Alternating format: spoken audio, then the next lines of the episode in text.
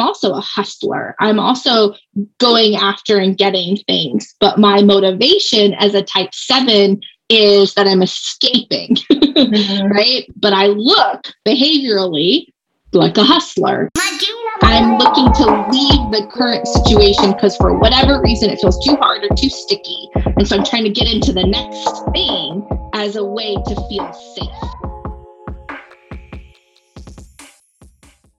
What's up, Style Nation? And welcome back to the Styled for Life podcast, formerly Just Realized, because Just Realized grew up, got a makeover, new branding, who this. But I'm so pumped you're here. I'm so, so glad you're here. And I just want you to know exactly how much I love podcasting. Let me explain this to you. I am well, this is like how much I love podcasting and an up leveling story that you can probably appreciate. You know how I just invested some time and money in getting my Cloffice all updated? It looks super amazing. And now my AC has decided to shit the bed. And it has been so freaking ever aggravating because we're not getting straight answers and it's working, it's not working. Anyways, think we've got a solution. But this is how much I love podcasting is that I am sitting in this hot ass, actually, I should probably turn off the fan. Hot ass office in front of these windows, continuously showing up on the pod because I love it so much. And I appreciate you guys so much. And your constant feedback and interaction gives me life. So, Today's episode is going to be a juicy one, as always, but I'm definitely riding high on some girl power energy right now. We just wrapped up um, my quarterly Style Squad call where I invite any past or current clients to hop on a call. I usually have a topic, I'll share some um, information, and it's really just a fun, fucking safe space for some of my favorite people on the planet to get together um, talk about style and meet each other. And today was exactly what I envisioned it being. And that was such a major win because last week just was a rough fucking week for me. Um, it was just not a good week for me mentally and emotionally, and nothing bad actually happened. I was just struggling, struggling, struggling. So it was so nice to have that win and see the vision come to life. So, just one of the many perks of working with me is being part of the Style Squad. And it's one of my most favorite things to do. I love my squad, all my squads, podcast squad, style squad, all of it. Thank you so, so much. So, that being said, last week was a bad week. I've talked about this before, and it's something I feel like I've definitely not, I fucking absolutely have gotten away from me, away from lately, is really syncing to my cycle. And it's so funny because the syncing with my cycle came up recently in my stylist training. I was talking to my teacher about it, and she was like, Oh my God, this is amazing. Like, you should talk about this more often. And it's funny how I talked about it, and it was super hot for me last year, 2020, when I got that feeling and I got the download to create that and to really focus on that. And then, you know, you just get carried away or you talk about something so much and you're like, this is dumb. Everybody knows it, but that's not true. And oftentimes, we just need to constantly be reminded of the things that we need to do in our lives, right? And I just saw a post today from one of my favorite mentors who's going to be on the show in July, Amanda Walker. Simple is not easy because if it was fucking easy, we'd all do it, right? Like working out, staying hydrating, eating our fucking carrots, we'd all do it. So it's always a good reminder when things feel really simple to lean into them and share them again. So, that being said, last week, as I was struggling with my emotions and my self worth last week when I was on my cycle, I was binging and re binging any podcast I could get my hand on around my cycle and really diving back into that because I feel like I've let it slip. I used to tap into my journal every day with the day. How was I feeling? Like, what were my symptoms? What were my wins? And by symptoms, really not symptoms, because I hate the word symptom. What was my mood? Was I high? Was I low? What was I struggling with? Um, I get hip pain sometimes. That's really honestly from probably sitting on my ass too much. And when I don't walk or I'm not active enough, like just noting that and during the certain um, months, if um, during the month, during certain days, if it pops up. However, it was just a really good reminder to lean in to the things that already make me happy. And it was a really good reminder that I want to lean back into that on the podcast, especially now that I feel like I am personally more aligned with the podcast. I know exactly where I want to take it. And I know that everyone that's here with me today listening to this is down for the fucking ride and in the car with me. I know some people are going to hop out the car. Maybe they don't understand the direction or they don't understand the full vision for what styled for life means to me, which again is more than styling your clothes. It's styling your clothes, styling your body, styling your mind, style in your life. So it's all the things because how we do one thing is how we do everything. And that's facts. so, that being said, I am going to re record and just layer in what I've learned since the last time I've recorded my sync your style with your cycle episode. But the content is still there and the blocks, the building blocks of it, the foundation, are so fucking relevant. And I cannot, cannot wait to lean into it a little bit more with more succinct styled tips and fabrics and things to wear during the different phases of your cycle, no matter where you're at or what your schedule looks like or what your calendar looks like, to always, always feel amazing. Look, I got hot tips on what to wear when you're bloated, not feeling good, serving clients in a office with no AC.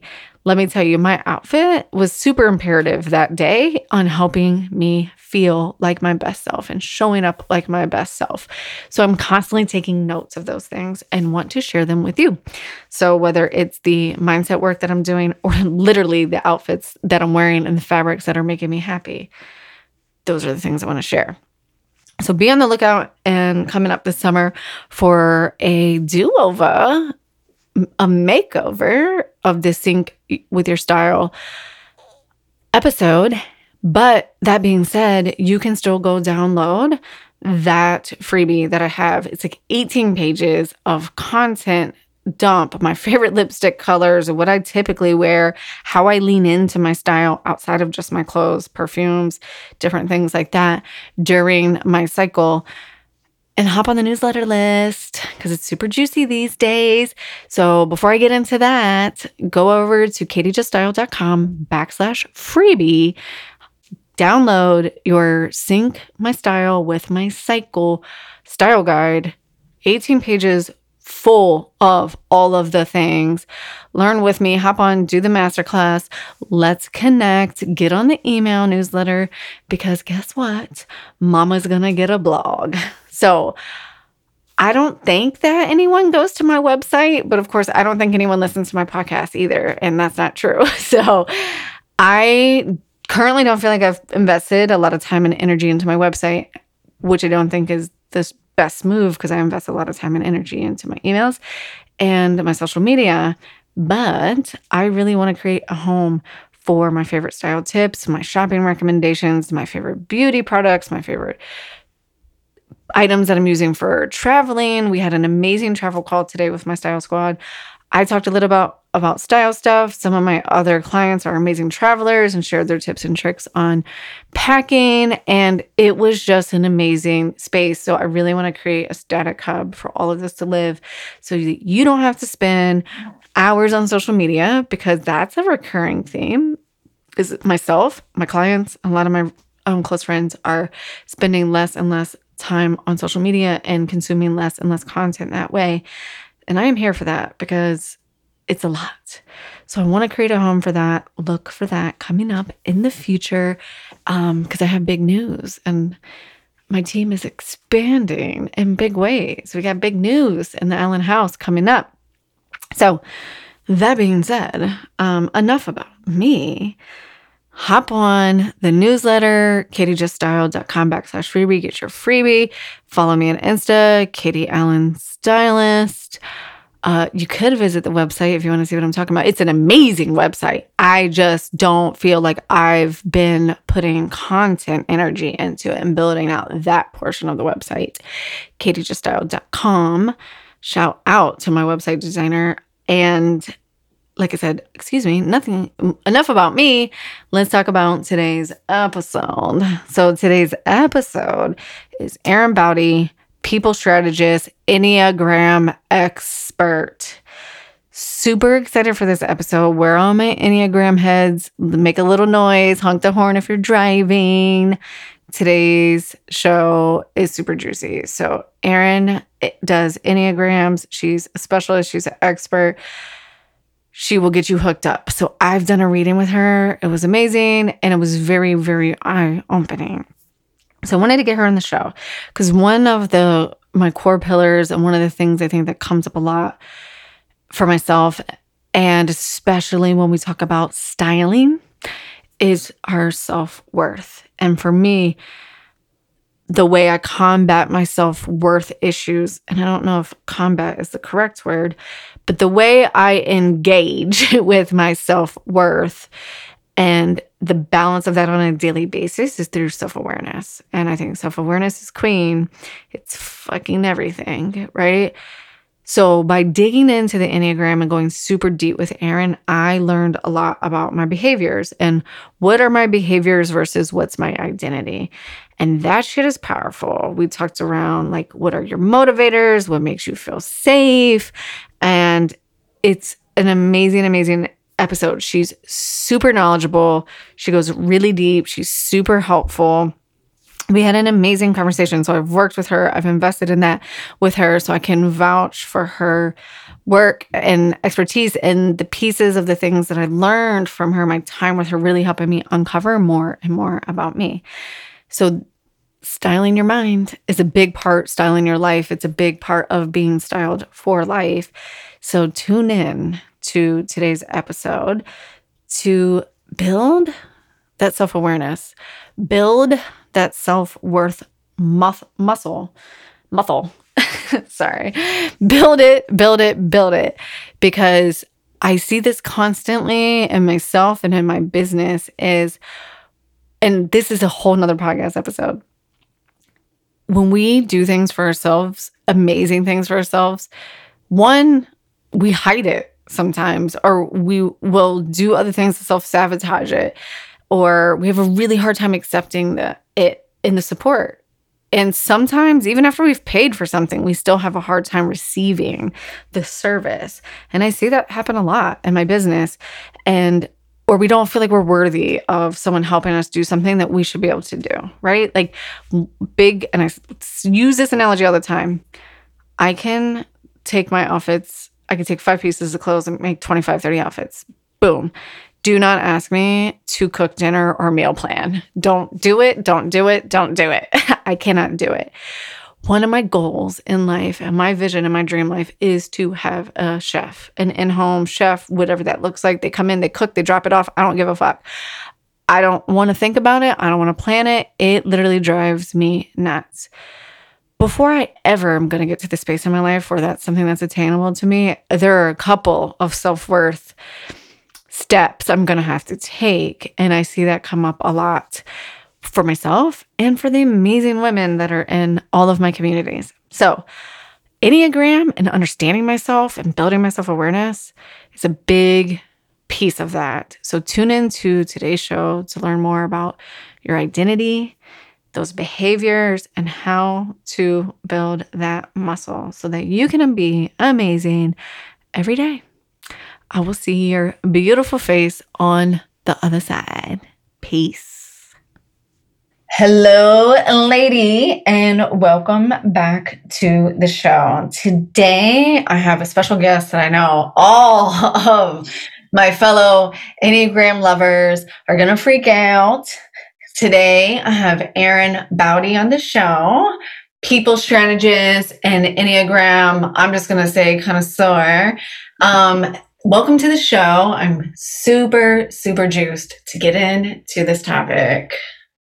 Well, thank you, Katie, for having me. This is really fun. Oh, I'm so excited. So, Erin and I just met, and I just did my uh, typing. That's what you call it, right?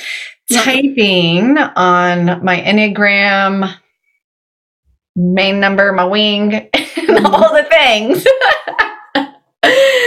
um, so I'm super excited to have you on the show today so we can dive into that. And I'm really big, as you know, on like helping women reclaim themselves, their identity, and express through style. And I think this is a big part of it is really just like understanding who we are so we can be really, really confident and know why we like what we like, why we're good at what we're good at, why the things that we're not good at, we're not good at, and embracing yeah. all parts of us and growing. So thank you for being here.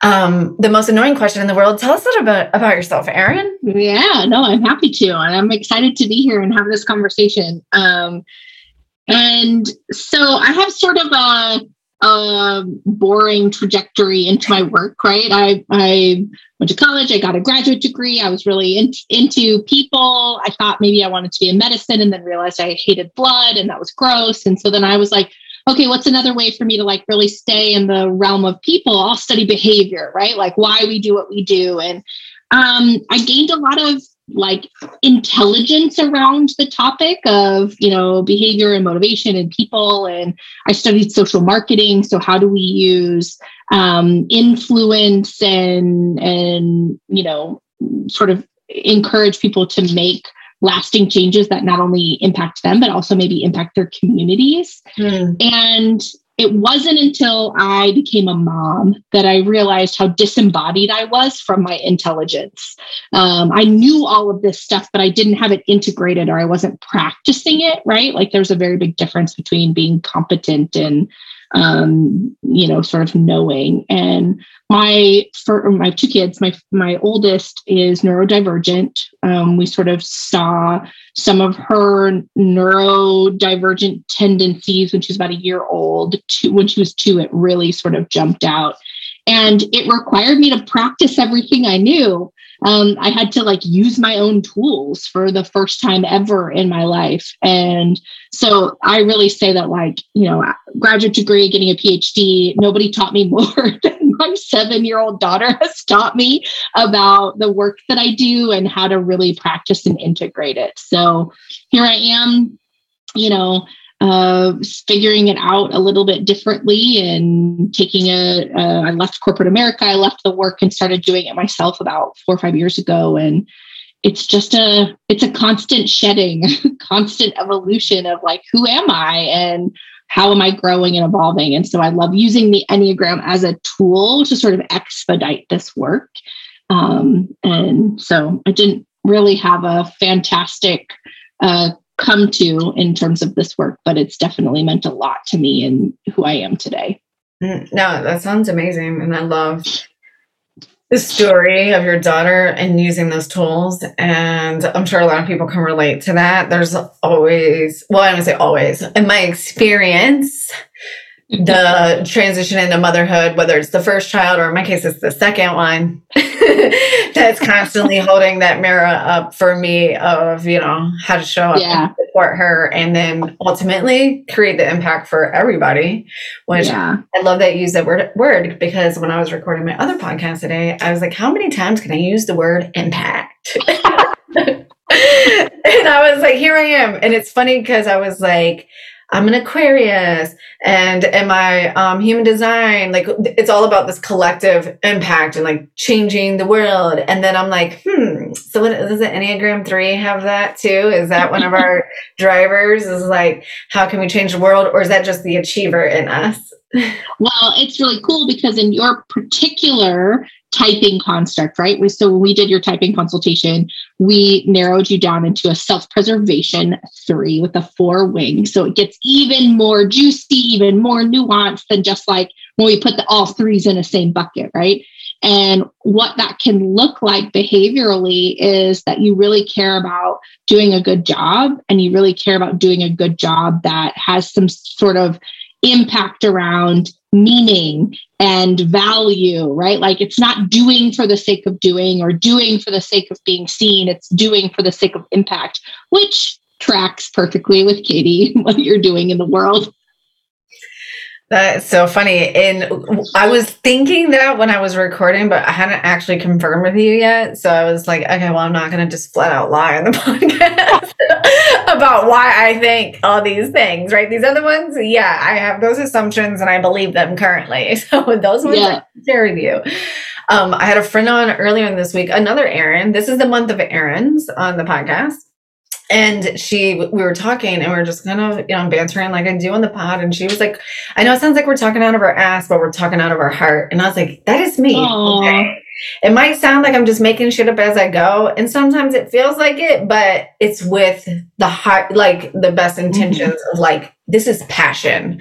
So that's mm-hmm. what i think of when i think of talking out of the heart is like this is full passion things that i really really believe in. And we're just going to go with that.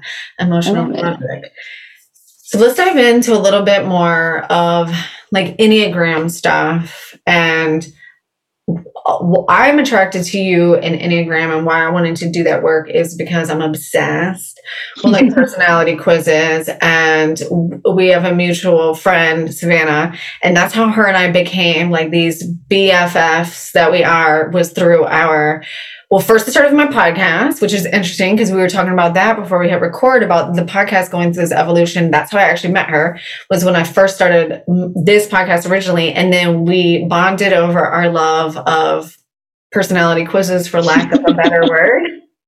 So I'm really excited for this conversation. And I know like Enneagram is one of those things like if you love it, you love it kind of right, thing. Right. So tell us a little bit like how did you get started in it? And then I want to jump into the like how can we use it to be yeah. badasses? Yeah, I love it. So, uh, because I started in behavior and behavioral theory, I had been trained in the DISC assessment and Myers Briggs and strength finders and the color profile, right? I've used a ton of these frameworks in the context of corporate America to give um, sort of language and understanding around personal and team dynamics, right? Let's understand how we operate. Let's under, understand how we operate in the context of an environment, right?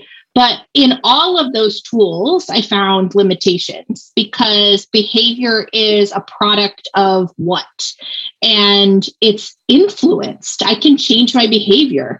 And so we learn, we adapt, we go into a new work setting and we're like, oh, people don't act like this here. So I change my behavior. Right. And so that's where people say, like, I'm different at work than I am at home, or I'm different with my girlfriends than I am with my spouse. And basically, all that tells me that is that you've learned to be adaptable, you've learned to cope. That tells me nothing about what motivates you to be who you are or why you develop the strategies that you have in order to sort of feel safe in the world. And so when I was introduced to the Enneagram as a part of all this work, I was like, this is different actually i think i said the shit is different like it, it's it it just went so much deeper than just categorizing behavior, right? It got really into this juicy stuff that honestly made people really uncomfortable in a corporate context. Like, we don't want to talk about this. And I'm like, well, if you don't want to talk about this, you also don't want to talk about being human. And that's ultimately what allows us to be full and successful and you know collaborative and all the things that we want out of people is to be good good you know at receiving feedback and good at handling conflict. But uh we don't want you to be human right? And so they just they need each other. And so I fell head over heels in love with it and I do what I do and I went all in and I started studying under um, the woman who was doing the training, she's a master Enneagram teacher. She's been working with the tool since 1970. Wow. Um, she was trained by Helen Palmer, which is, you know, one of the, you know, sort of original Enneagram teachers. Uh, and she was a clinical psychologist and just had all this really depth of knowledge, not only about the Enneagram as a tool and its foundations, but also about how it applied to sort of social cognition and, and behavioral theory. And so I was hooked. I studied with her for about six years. I did a two year uh, uh, teacher training program. So I'm a certified Enneagram teacher and trainer. So I can teach others how to hey. use the tool. Uh, and then I ended up studying with her for another four years in her, she calls it a consciousness ascending program, where we really dive into how to take self-awareness work to the next level. And we use tools like the Enneagram or, or Buddhism or consciousness work to help elevate that. So um, and then I left that to get my PhD primarily because I wanted to create some research around the typing process. Mm-hmm. Um, that's where you're going to get my nerdy self really passionate because the online tests are so flawed. The best online test is only 46% accurate. Mm. And what happens to folks when they sort of connect to an in- inaccurate descriptor of self and influences choices and behavior and whatnot. And so I'm really passionate about helping people find that that source, that story. Um, and so doing some more research around that. So that's my story with the Enneagram and where I am today. And I think how we use it is not unlike how we approach body work, right? Like we think about going to the gym and working out. If we were to go to the gym and uh, with a trainer and want to learn a new way to be in our body. And they just took us to the back and we watched a PowerPoint presentation or a TED talk or something. And then they were like, hey, that's it for today. Come back next week and we'll do the same thing. Our body would be no closer to learning that new workout. And we can often do that with ego development where we just consume information. I'm guilty. I did that for a long time um, where we just consume information and we don't actually use it. And the Enneagram, why I fell in love with it, it was like looking at the model like a, a, a weight room. mm. It literally had pieces in it that I could pull apart and use to work out, to sort of rub my rough edges off on other people and figure out how do I manage conflict? How do I handle feedback? How do I hold a boundary? How do I sort of expand or evolve from the limited version of myself, which is what my Enneagram type tells me? My Enneagram type is literally the, the most limited person I can be right? Mm. That's when I'm in all my pattern and all my fixation. But I can use the whole model to sort of release that and to evolve and to shed and become more of all of these things. And so that's really like why I fell in love with it. Because once I know where I start, I can sort of look at it like a map and then figure out where I need to go to pick up some more tools so I can be more in align in alignment with who I want to be and not just what I felt like I needed to be, if that makes sense. Oh no, that makes perfect sense. Um, I'm thinking the tangent brain is all like, who are your friends and what are their enneagrams? What questions should you ask? and then my higher self is, huh, I heard you say motivate. And I think that is something that com- has been coming up for me a lot is what motivates certain people to do certain mm-hmm. things. Because I'm thinking about like when I'm helping women and it's everyone's so different, which yeah. is the best and worst thing sometimes because it's the, the like I don't want my days to be the same, but sometimes I'm like, can you ask me a question I already know the answer to?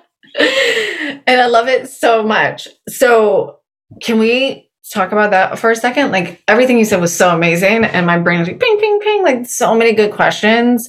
But what really caught my like piqued my interest was like, so what motivates me? And then I think, which for me ultimately goes back to what you had said too, which was what makes me feel safe.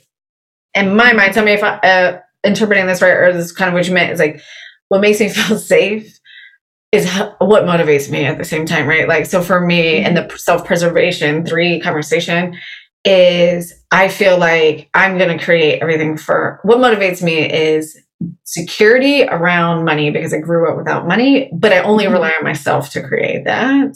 So that's mm-hmm. also what motivates me. So I am right. an action taker to my core. And like, that's the behavior that gets developed, right? Yes. And so what we're doing is we're only looking at the behavior. When we say threes are like doers and achievers, all we're doing is looking at the results of mm-hmm. the motivation. But the motivation is I need to be safe, I need to be secure, I didn't have resources. And so I learned that I need to, I need to be the creator of my own resources. And then having the resources will make me feel secure. Yes. Right. And so then the behaviors are I'm a hustler, I'm a badass, I work hard, I do all these things, right? And but when I only look at that, when I only look at your behavior, then we start to confuse you and me. Where I am also a hustler. I'm also going after and getting things, but my motivation as a type seven is that I'm escaping, mm-hmm. right? I'm looking to leave the current situation because for whatever reason it feels too hard or too sticky. And so I'm trying to get into the next thing as a way to feel safe. And, but I look behaviorally like a hustler. And so sevens and threes are what we call dummy types because they're hard to tell the difference mm. if you're just looking at how we move in the world. We've got to know why.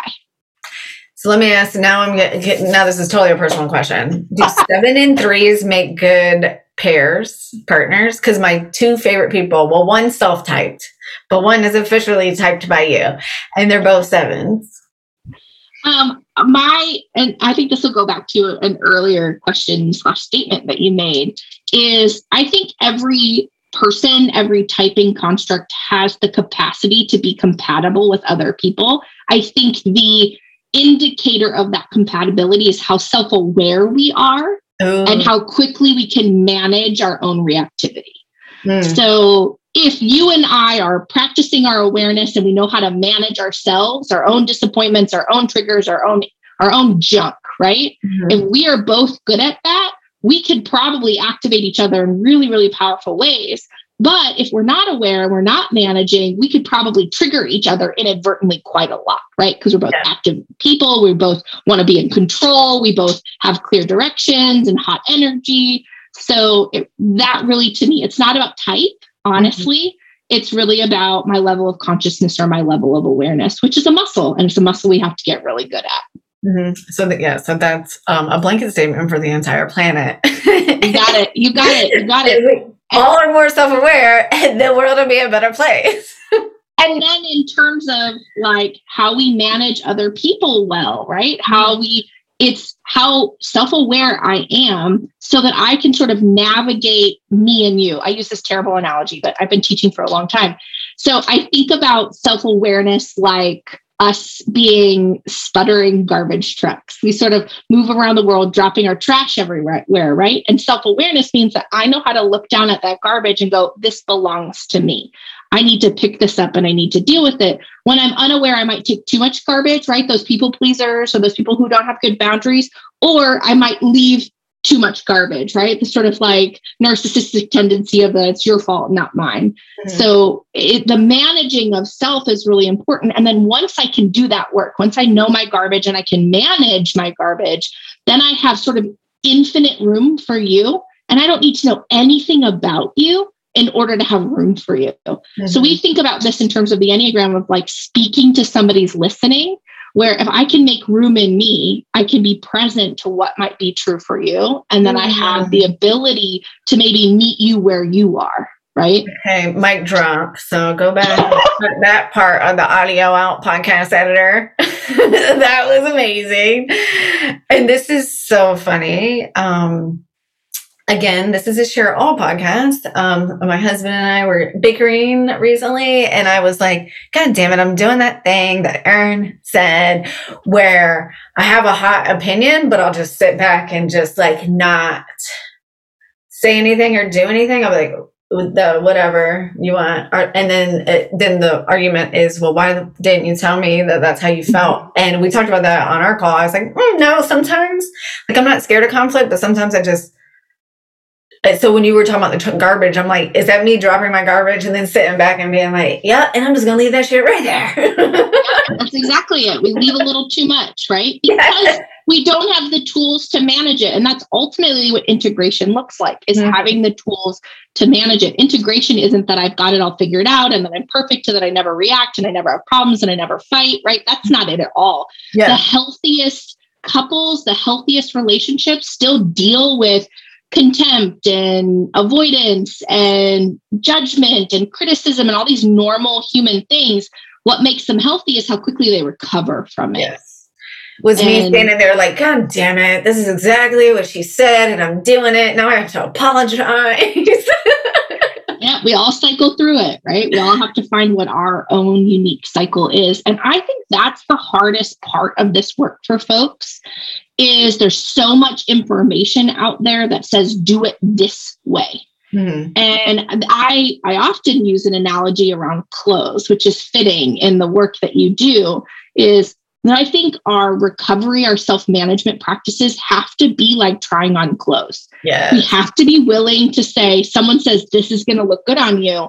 We have to trust it and try it on and wear it. But if it feels like crap, take it off and yeah. try something else. And I think self-management has to look that way. There's infinite ways that I can regulate my body and my emotions and my thoughts. Uh, I just have to be willing to try them on, wear them for a bit, and take them off if they don't work. Oh, that's such a good analogy. And obviously, I experience that and live that daily. And I always go back to something one of my coaches told me is like, I can tell you all of these things. And again, I'm only speaking from my experience, my training, my knowledge. Mm-hmm. You have to make the decision. I'm just giving you this tool, and then you have to give me the feedback on whether it works or not. Like, there, yeah. this isn't 100% like I know mm-hmm. everything. I mean, I do sometimes feel like I know everything. I wish I did, right? But it's constantly trial and error. And that's what another thing I like to remind my clients of is like, I'm so glad that we've learned this and we've mastered this about you, but also give yourself space to change in a year or six months. You might not like those same jeans anymore. You might not like this because you're mm-hmm. evolving as a human. Yeah, totally. Totally ask yourself how does it feel at the end of the day and if mm-hmm. your conversations were lighter better faster stronger whatever that is for you then we have a winner if they weren't we don't Yeah. Yeah. super juicy so my brain's all over the place um how okay so if someone's so let's talk about like because the question I really want to ask you is around self typing. yeah, yeah. Because you must get that a lot. And on some hand, it's probably annoying. And then on some hand, like if someone's listening today, and even if they want to book with you, you can't do everyone's typing in a day, right? So someone's right. going to look and they're going to research and they're going to do these things. So if someone is thinking about getting typed or has it coming up in a couple of months and they're kind of waiting and they're listening and they're like, oh my God, they're saying amazing things. Like, how do we start to begin that process if someone's super inspired? Yeah, I it's really important to me that typing is accessible. Mm-hmm. Um, you know, I've I've done almost 2000 typing consultations like the one that I walked you through. Uh, I've been doing them for 13 years, but they're not accessible for lots of people. Price, time, interest, investment, all of those things are really important factors. And so I like to offer sort of a spectrum, right? So I have a on my, you know, my, Instagram and the link in my bio, I have a free typing guide, and it's a several page guide to sort of take you through the reflective process of things that I need to consider to type myself. And we are not starting with behaviors. Most of what we see about the Enneagram jumps right into behaviors. Oh, if you are if you like to do to do lists and you are achievement oriented, you must be a three. Or if you have anxiety, you must be a six. Or if you're a perfectionist, you must be a one. Right? That's totally dehumanizing the the the personal experience right we are not that objective and so i actually start with instincts first that mm. self-preservation social relational i have a free youtube video you can get all of my coaching around that for free on YouTube and watch it and explore the process of understanding your instinct. And then I take, okay, what might be true about my instinct? Like for you, that was self preservation, into let me look at what self preservation looks like in lots of the types. So I can start to see how I'm using it as a resource next to my personality construct and see if something jumps there. And I give you books and tools and websites and links and even the best online test there is, which is still only 46% accurate. I'm linking all of this so that you can put all of these pieces together and sort of hold what might be true for me. How do I make this make sense for my story? And some people prefer that self reflective process. It's slower, but it's just as effective if I'm starting thinking about the motivations 1st mm-hmm. Self typing is inherently hard because we're talking about naming our conditioning. And our conditioning is not part of our conscious thoughts, right? These are habits that our brain has said, oh, this is something you do repeat. Let's put it on, you know, our subconscious mind and not think about it. It's like driving to work every day and you get there and you don't remember taking all of the turns, yeah. right? It's the same process for us in terms of these coping that we've been using since we were seven, ten years old, you know, and for my case, that's four decades. So that's a lot of bad habits. So I would just really encourage people to be gentle too uh, in the process. If it takes you a little while, there's nothing wrong with you. You're not doing anything wrong. It's hard for all of us and it's hard for a reason. So the more self aware we become, the more we can go, oh, this is what I'm doing, and this is why I'm doing it. That's yes. the really important piece. And then find the language that sort of matches it. And then there are for some people who are impatient are like, I don't want to do all that. Just take me through the one hour. Mm-hmm. And well, and so there's something for everybody. Awesome. Because if I was listening to this podcast, I would immediately be self typing, but I would have already done it. And now I'm going to, I don't know if this is a true Enneagram 3 thing or not, but I was like, oh, here, let me, because what I just heard, Erin, is that I'm extremely self aware because I self typed and I was right. you did but, a really good job. but I could have never, like, the nuancing things, I would have never known. But I've always been like hyper aware of the the duality behind action taking and then what happens when I'm in that mode. But again, I think it's from being in a long term relationship with my husband and having to have those conversations over 22 years of like what you were saying of the healthy relationships where there's fighting and there's growing, and you cannot grow from 19 to 41 without a little right. bit of self awareness. right, right. And self awareness comes from our relationships, it comes from parenting, it comes from work, it comes from therapy, it can come from church, it can come from lots of places. Um, and what we're all doing in the process of becoming more self aware is putting language to mm. what we do. And when we have language to it, we can we can do so much right? Um, Brene Brown has a new special out on HBO Max, I think, her for her new book, The Atlas of the Heart, mm-hmm. and she's opened up her the whole thing by saying language is a portal. Language takes us to another world, and I'm like, that's it. That's all the construct of personality is trying to help us do is put language to things that we just know to be true, but we're not sure why. Oh, that's so so amazing. And it's funny that you said Brene Brown because I was thinking about her when you were talking about self awareness, and I use her core values quiz or mm. practice is something I've started integrating with my clients because that's what I believe the style is. It's the self awareness, right? So, like, you have to have the mm-hmm. self awareness so that we can self express, so that you're dressing for yourself and not everybody mm-hmm. else. Because at the end of the day, yes. constantly dressing for everybody else, it's draining, it's exhausting. I don't care. I'm just going to wear this thing because it's comfortable. And then we get into those cycles and traps. And I'm mm-hmm. like, no, it's a tool for you. Mm-hmm. I got to get back to that self awareness. That's a whole word. a whole word.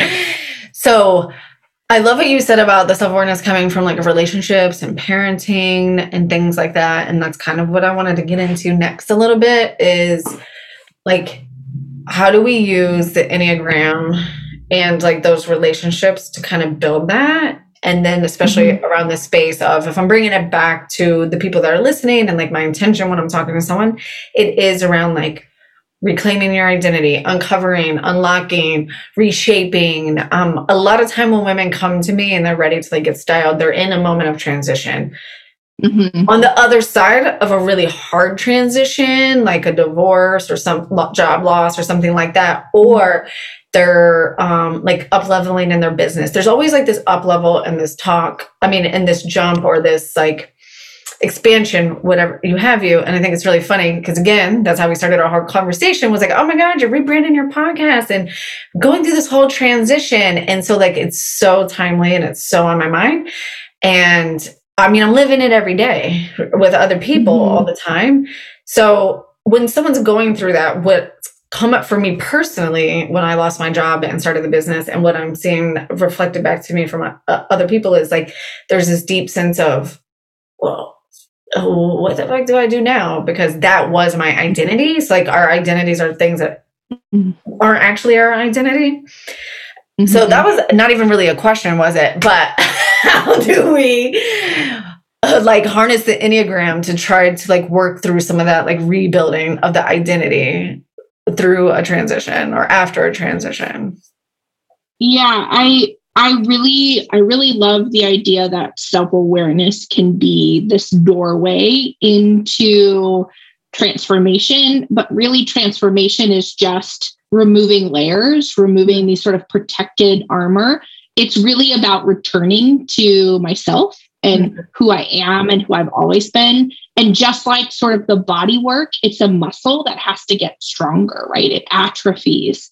And so we recognize that like we have the ability to manage, manage life, manage people, manage disappointment, manage change, but we often don't have the resilience or the strength with which to get there, right? So like when we first are starting to run or walk a mile, that first mile, the first time we do it is really excruciating. But six months in, we run the same distance with similar effort, but the recovery is faster. And that's ultimately what we're after during a transition or when we're up leveling is that we're up level up leveling our recovery techniques. Mm. How quickly can I cycle through these experience and return to myself? And so there's a few frameworks that I use that I've developed that I sort of like put all together that help people build that muscle for themselves. One of, I think, the most effective is understanding the steps to emotional intelligence, because emotional intelligence is a practice, right? And it has four components it's self awareness, social awareness, self management, and relationship management. Mm. And what we can do in a performance driven, sort of speedy culture is we can say, I'm going to get a little information about myself and I'm going to jump right into my relationship. And whether that's my boss or my sister or my spouse or my kid, and say, this is what you need to do based on what I've learned about me. Right. And we sort of are missing all of the resilience building, all of the muscle building. This is the equivalent of being like, I want to lose weight. So I'm just going to go detox, mm-hmm. you know, and I'm not actually changing my habits that allow me to change my outcomes. And so emotional intelligence is a habit building. It actually sort of looks like a waterfall at cascades where self awareness is the only thing we can do until we can name all of what's true for us.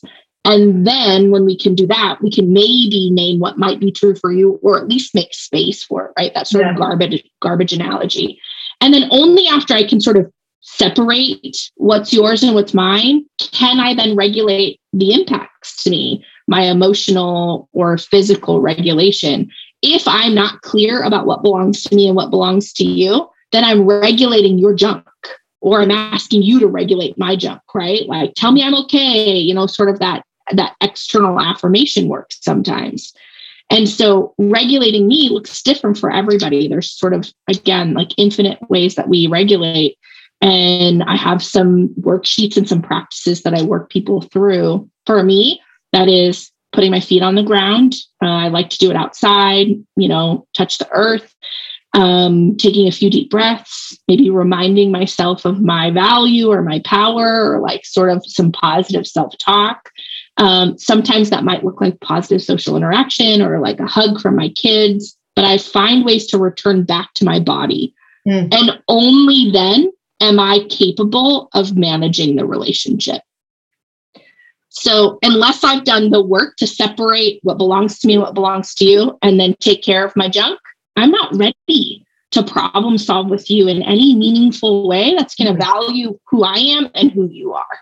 Mm. And so we become this practice. And then once I finally get down to the relationship management piece, this goes so much faster. The cycle happens so much more quickly because I've done all of this heavy lifting up front. Well, that was super powerful. And I wish mm-hmm. everyone could see the visuals with your fingers because it makes so much sense. I do that all the time on the podcast. So I'm like, you can't see me, but I am acting yeah. this out. The energy is coming through. So I have another question and that so i love like the examples that you use about things that you do for yourself. Is there and i, I know it's super general because we're like we'd be really mm-hmm. just like high level generalizing here. Is there like go-to practices that you recommend for each of the enneagram types? And how many there's nine? There's nine. There's nine. So there are seven sort of scientific ways that we know people recover from stress, recover from triggers. And so, my recommendation is for folks to make a list of all of the things that make them feel good and see if they tie to these seven things. Let's see if I can remember them out of my head. So it's um, affection.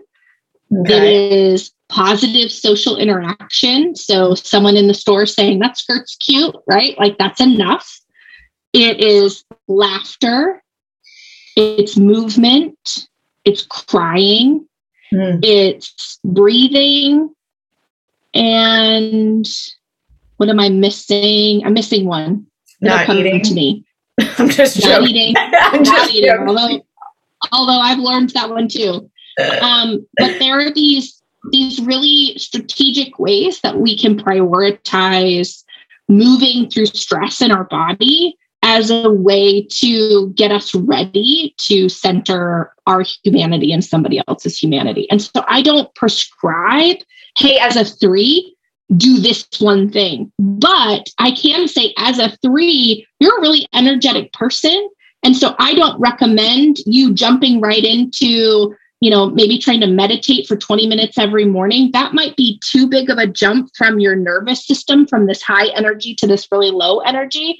So let's figure out what other high energy things that you could do that feels feels good, like a dance party in your living room or you know a walk listening to your favorite hype up music right let's meet you where your where your energy is and then figure out how we tack something onto that that allows you to come down a little bit, right? So mm-hmm. maybe after that, you sit on the couch and you take a minute's worth of deep breaths, right? We're not trying to ask you to be this, you know, Zen meditator on the top of the mountain, maybe someday, but that may never fit your nervous system as an active oriented person. So for me, Enneagram type helps me find ways to sort of think about hacking personality let's find the things that are the most accessible to you right now and build skills on that so we can get closer to maybe some of these other tools that we know are good for us, like stilling our mind, but that just might be too hard right now. Oh, you just gave everyone permission uh, on that one. So thank you. And that mm-hmm. was something that I learned just through trial and error in my morning routine was like, I only can appreciate meditation after I work out. Like yeah, perfect. Those two things they can't be reversed or they will not happen. Um and yep. it's so oh my god, then it's like magic. Then it's like, oh, this mm-hmm. is when people meditate because I've physically moved the energy out and then now I can just like mm-hmm. bask in that after workout glow and make it yeah. own. Super. I think about the practice of shavasana, right? After a good yoga practice, you've got that like beautiful down regulation time. I think about shavasana all day, every day. What would it look like for me? We're going to have this really great conversation, and I'm going to get really excited on this podcast. So my energy is going to be really high. How do I transition out of this call to sort of down regulate just a tiny bit? And for me, it might just look like feet on the ground, taking a couple of deep breaths right? So that I can teach my body that I actually know how to upregulate and downregulate when I want, that I'm in the driver's seat of it. Okay, well, now I have another question. Thank you, Erin. So I just had this conversation with a friend about like it, being a new entrepreneur, I feel like I'm constantly out of my comfort zone, right? Even I love podcasting, love it. It's super healing, but it's still, like you said, it's still an energy level, right? Mm-hmm. And I was like, I feel like I'm, this is definitely, I feel like I'm wasting so much time in my day mm-hmm. because if I have two or three big things, it's all I can do because after I do mm-hmm. the scary thing, even if it be, is becoming more comfortable like i have to like zone but then the zone mm-hmm. instead of maybe being more intentional becomes scrolling on like an instagram and then i'm in a hole and it's been 45 minutes and i'm like oh my god where'd my day and i didn't mm-hmm. the milk or whatever is running through my brain mm-hmm. so is that kind of what that is a little bit of the nervous system regulation after we do something that's kind of big and scary like i should plan on maybe incorporating a buffer mm-hmm and some breathing. That's exactly it, right? Because what's happening is you're not planning a buffer and you might be doing three or four in a row and it's high, high, high, high. And then your body's like, girlfriend, that's too much. Let's go just totally numb out. Mm-hmm. And then mm-hmm. you sort of bottom out from this numbing place, right? But from a behavioral standpoint, if I maybe did three instead of four in a day and took these, you know, 20 or 30 minute breaks. And I actually used my tools and I went outside or I did some forward folds or, you know, I, you know, meditated or listened to a calm app or whatever it is I do, right? Whatever my genes fit in this moment and allowed myself to come down a little bit you probably find that you feel really productive after three, but you also can walk into the next need in your life feeling like you've got something left to give. Yahtzee, that's it right there. Because then I can walk into mothering and spending time with my family, which also gives me new energy and not feel like it's uh, another thing on the to do list. Right, right. Space more space, more space to breathe, more space to be in our body. And I know that that rings true for me as like an Enneagram 3, but just from the people that I interact with, like on the podcast and clients and different things like that, I feel like in modern day society, a lot of people deal with that, especially um, females, identified mothers, mothering, all of that kind of mm-hmm. energy. Mm-hmm. There, there's we're not putting the brakes in. Yeah. And you don't have to be a type three to be pushed in our culture around mm-hmm. doing and achieving, right? It's everywhere and it's reinforced everywhere. So we get a lot of people who don't identify as a three in terms of their personality construct, but that get rewarded for acting like a three, yeah. right? Like how much stuff can I get done? How many places can I take my kids? How many activities can they do, right? And so this work is good for all of us, whether it's cultural conditioning or whether it's personality conditioning, um, to sort of pause a little bit more. Super juicy, Erin. well, I have one more question for you before I let you go. So, like we've said multiple times, I'm in the middle of updating the podcast and I've been playing around with the podcast farm and adding some fun questions in there to just get people like thinking. And I'm always like researching and curious around people's thoughts. So, one of the questions on the podcast form for podcast guests like yourself is who is your style icon? So, can you share your style icon with us and who it is and why? Yes. Well, I have a little bit of story around this. If, if that's good. I was hoping um, you would.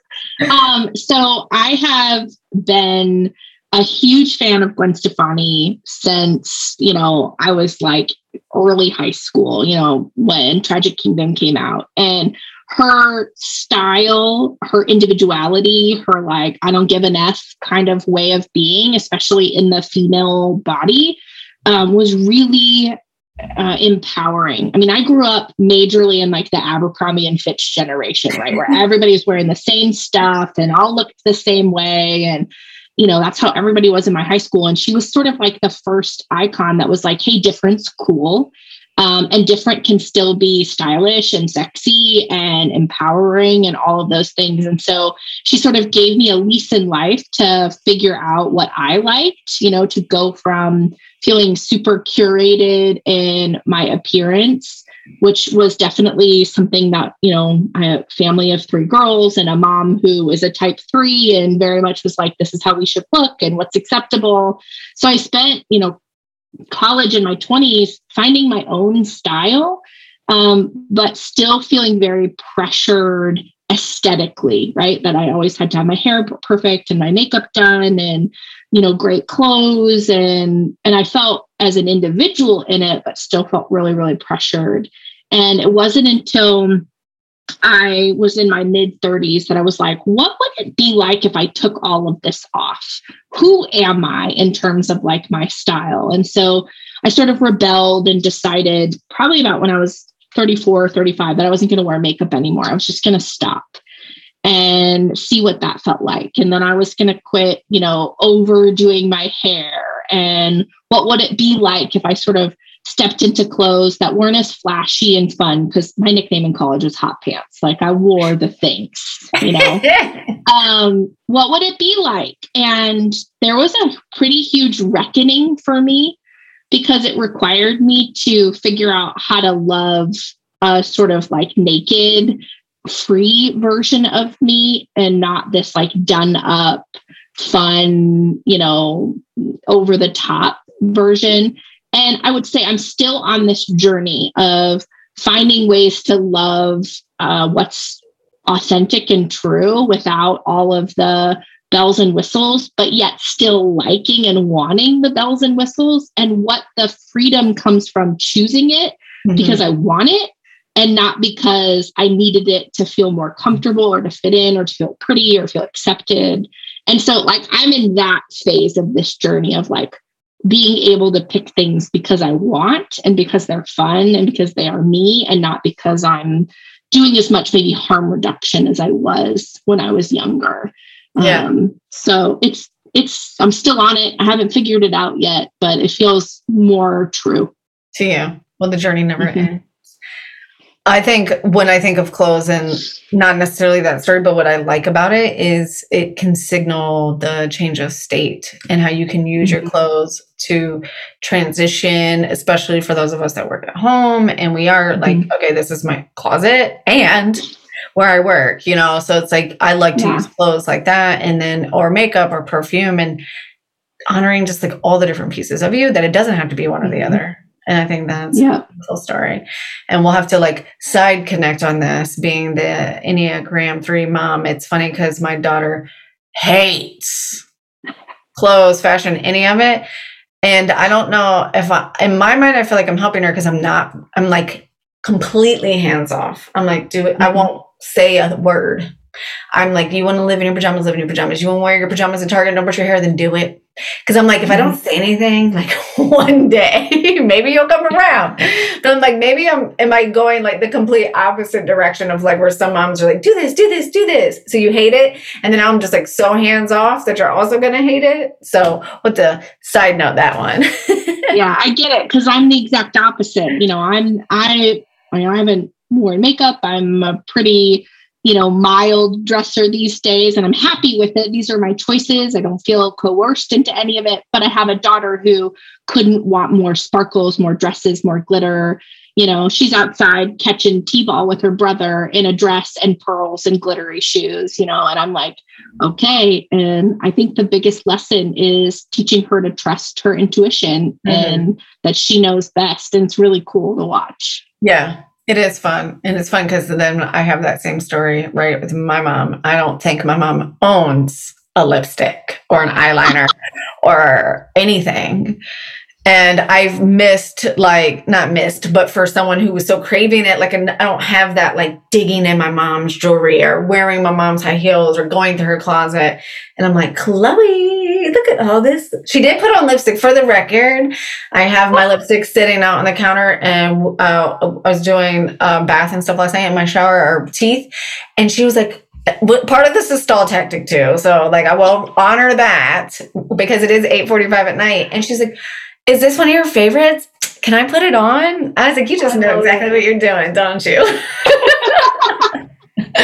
I was like, I'm gonna take this moment and just cherish it, even though you know you need to be going to bed. That's amazing so fun. Thanks so much for coming on and talking about the Enneagram and like how we can use it and how we can get on that journey of self-typing. So if someone's ready to work with you and you I know you mentioned some of this stuff earlier, but pimp yourself out. Where that can they find you? We did a test together. It was amazing. Erin sent me so much good stuff and we had a really good conversation. I mean, I know I'm I'm not a very private person anyway, and I talk a lot, but you still created a super safe space to answer the questions around personalities. Um, so I highly recommend you for anyone. Um, so where can they find you? Yeah, thank you. That's a, the best compliment you can give me. Uh, you can uh, learn more about my work at livingtheenneagram.com um, or check me out on Instagram at Living the Enneagram. My link in my bio has a free, uh, the free typing guide, some other free resources. Um, I have a free discovery call. So if you're like, I just, you know, hey, I have test results. Would you just talk about them with me? Absolutely. I want this to be accessible. Not everybody has the time or the money to invest in the work. So I want to meet as many people where they are as I can. Uh, and then, of course, you know, the my Instagram page is meant to be a place to practice, to have tools and resources to apply what we learn when we can. So hopefully, there's a ton of good free resources for folks. Mm-hmm. That's actually a really good way to talk about that. Um, Instagram. I was actually thinking that when I was talking about how can people get on that journey was to head over to your Instagram page and start playing and being curious. It's a good exactly way to use social for. media. Yeah, that's exactly what it's for. So thank you, Katie.